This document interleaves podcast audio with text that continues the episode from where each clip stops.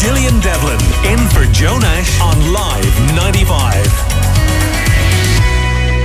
Well, we're all feeling the hot weather, and we're being told it's going to continue for the rest of this week as a yellow heat warning comes into effect today. It was originally for Leinster and Munster, it's now been extended for the whole country.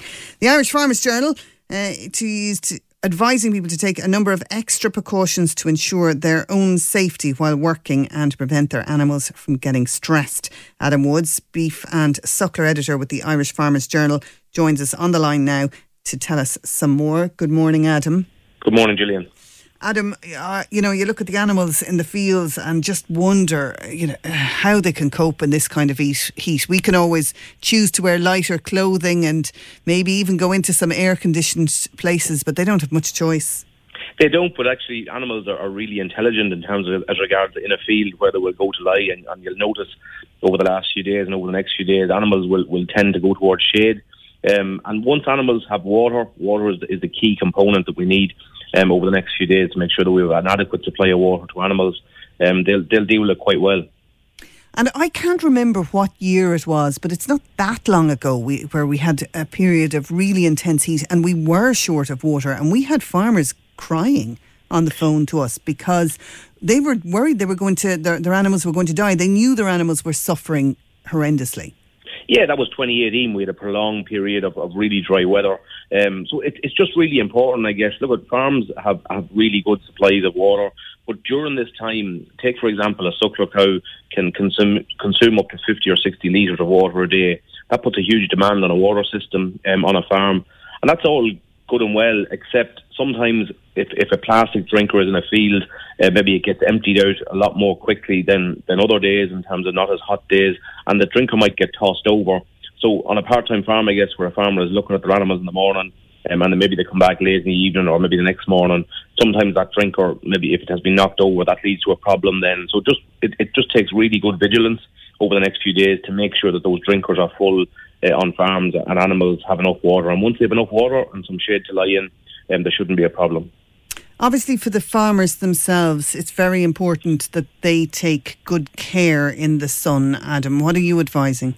Yeah, absolutely. Look, farmers tend to look after their animals first. We've seen this in, in previous, we'll say, weather events where, where farmers just go to their animals and maybe forget about themselves. It's a physical job, farming. You're outside a lot of the time. So what we're, what we're advising farmers just over the next few days, if they could, out of direct sunlight, you know, between maybe 11 o'clock and 3 o'clock, uh, to concentrate those physical jobs for morning time or maybe late evening time, um, and just be vigilant for the signs of, of heat stroke. A lot of farmers work in conjunction with family members, maybe their mother or maybe their father. They could be elderly, and just to make sure that everybody keeps hydrated during the day, make sure the bottle of water is in the jeep, it's in the tractor, um, and just know the signs. I guess you know signs of heat stroke or somebody feeling faint or dizzy, shortness of breath, vomiting, confusion, you know, cramps and just to be re- really to know those signs. Um, and, and a simple thing, now you laugh at this, but a simple thing like a damp cloth on the back of your neck, if you're under pressure and you're hot and flustered, that can really have a calming effect and just um, take that temperature down um, for, for, over a short period. And if somebody suspects that they are suffering from heat stroke, is it something that can be treated at home or do they need to see a doctor or even indeed a hospital? Yeah, I guess it, it, it depends. I suppose sometimes if there's other conditions um, behind the scene, uh, it, it may be good to seek some medical advice. But what I'd say first of all is is maybe to get back inside, to get a cold drink, as I said, the damp cloth in the back of the neck, and just calm the thing down and just see how it goes. But definitely, if those signs are persistent, yeah, definitely to, to seek medical advice then. Have farmers got better over the years, though, uh, at looking after themselves in this way? I mean, I'm uh, pretty sure years ago there'd have been very few of them putting on sunscreen before they went out in the mornings.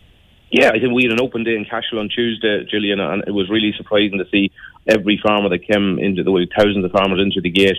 You could see the sun cream there, you could see the hats there, um, and you could see the bottles of water coming with them. So I think farmers are more educated now to, to the risks um, of sun. We've seen a lot in the media about the, you know the cancer risks with, with exposure to sun.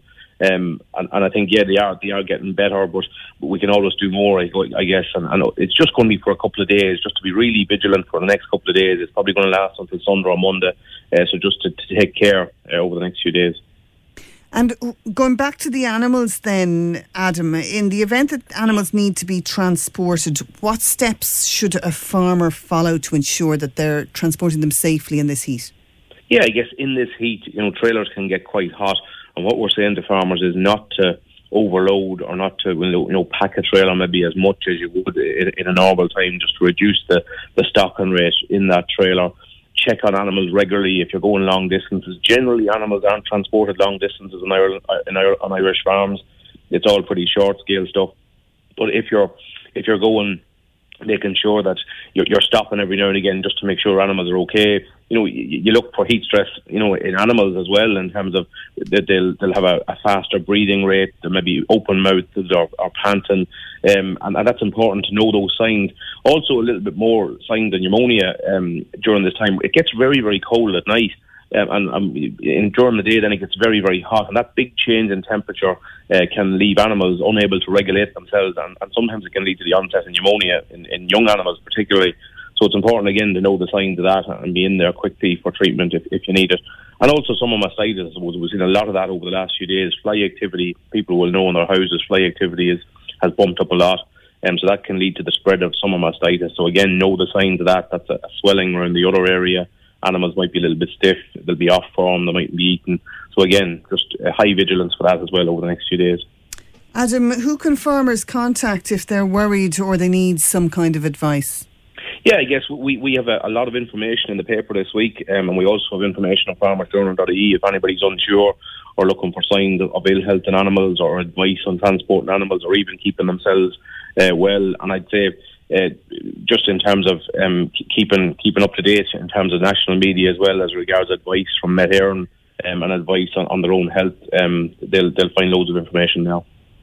And Adam, before we go, uh, I mean, I spoke to the president of St Vincent de Paul about her biggest concerns heading into the late autumn and winter months.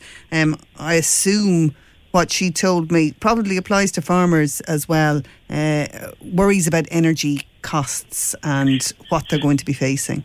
Yeah, absolutely. I spoke to a pig farmer in Tipperary this week. The story is actually in the paper where where um, he's saying that you know energy costs on pig farms are now overtaking um, in terms of labour costs on pig farms, and that's a really scary place to be. Like uh, they're coming out of contract now for their energy in terms of ESB and gas, uh, and it's, it's going up by two or three hundred percent based on the last contract.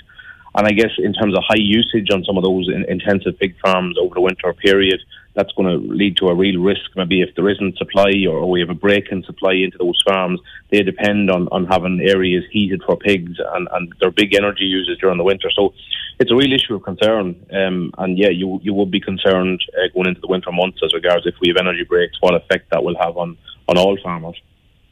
Okay, well, it seems to be affecting every single sector of society, but while the weather is warm, we'll do our best to enjoy it um, ahead of a cold winter. Adam Woods of the Irish Farmers Journal, thank you for your advice this morning.